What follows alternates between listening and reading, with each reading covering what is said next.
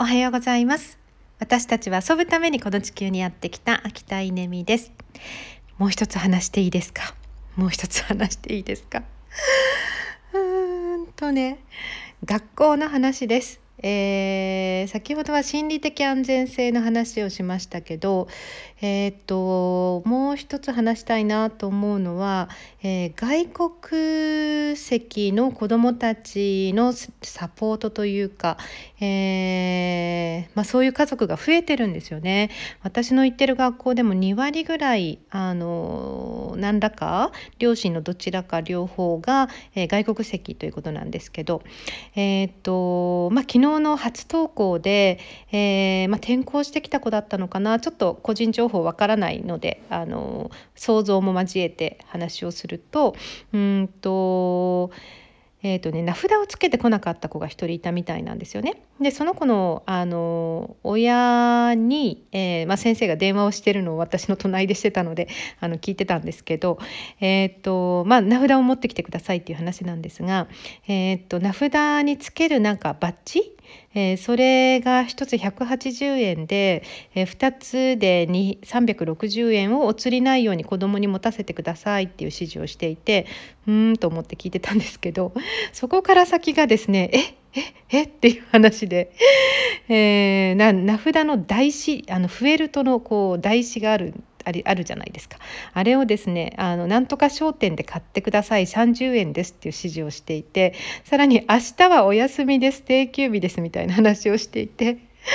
ではあと思ってこれお母さん私が母だったらそこのなんとか商店にその商店のあの空いてる日に買いに行って30円でで名札をこう組み立てて子供に持たせなきゃいけないんだ。大変だなと思って聞いていたらえさらにその先生が言ったのはこの名札は学校に置いておくものなので、えーみたいな話をしてるんですよね。家に持ち帰るのは生徒手帳だけですみたいな話をしててえどういうこと？と思ってああ個人情報で登下校の時に名札を外すってことなのかと思いながら聞いてたんですけど、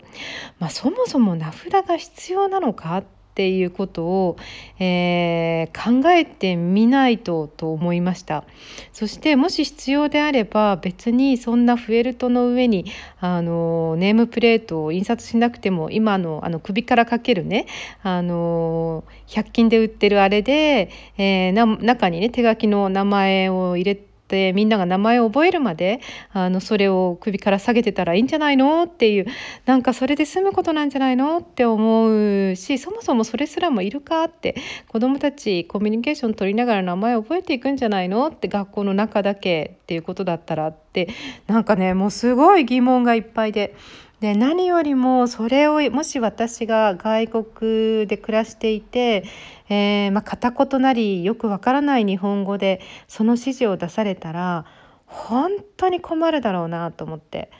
でなんかそれをね子供に伝わらないからって言って親に言われてもですね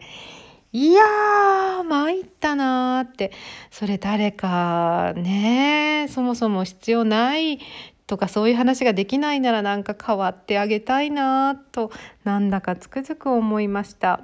先生たちも苦しいでしょうねって、まあ、ここはちょっとね本当にこれって必要っていう疑問を学校現場全てにおいてしてみる必要があるんじゃないかなって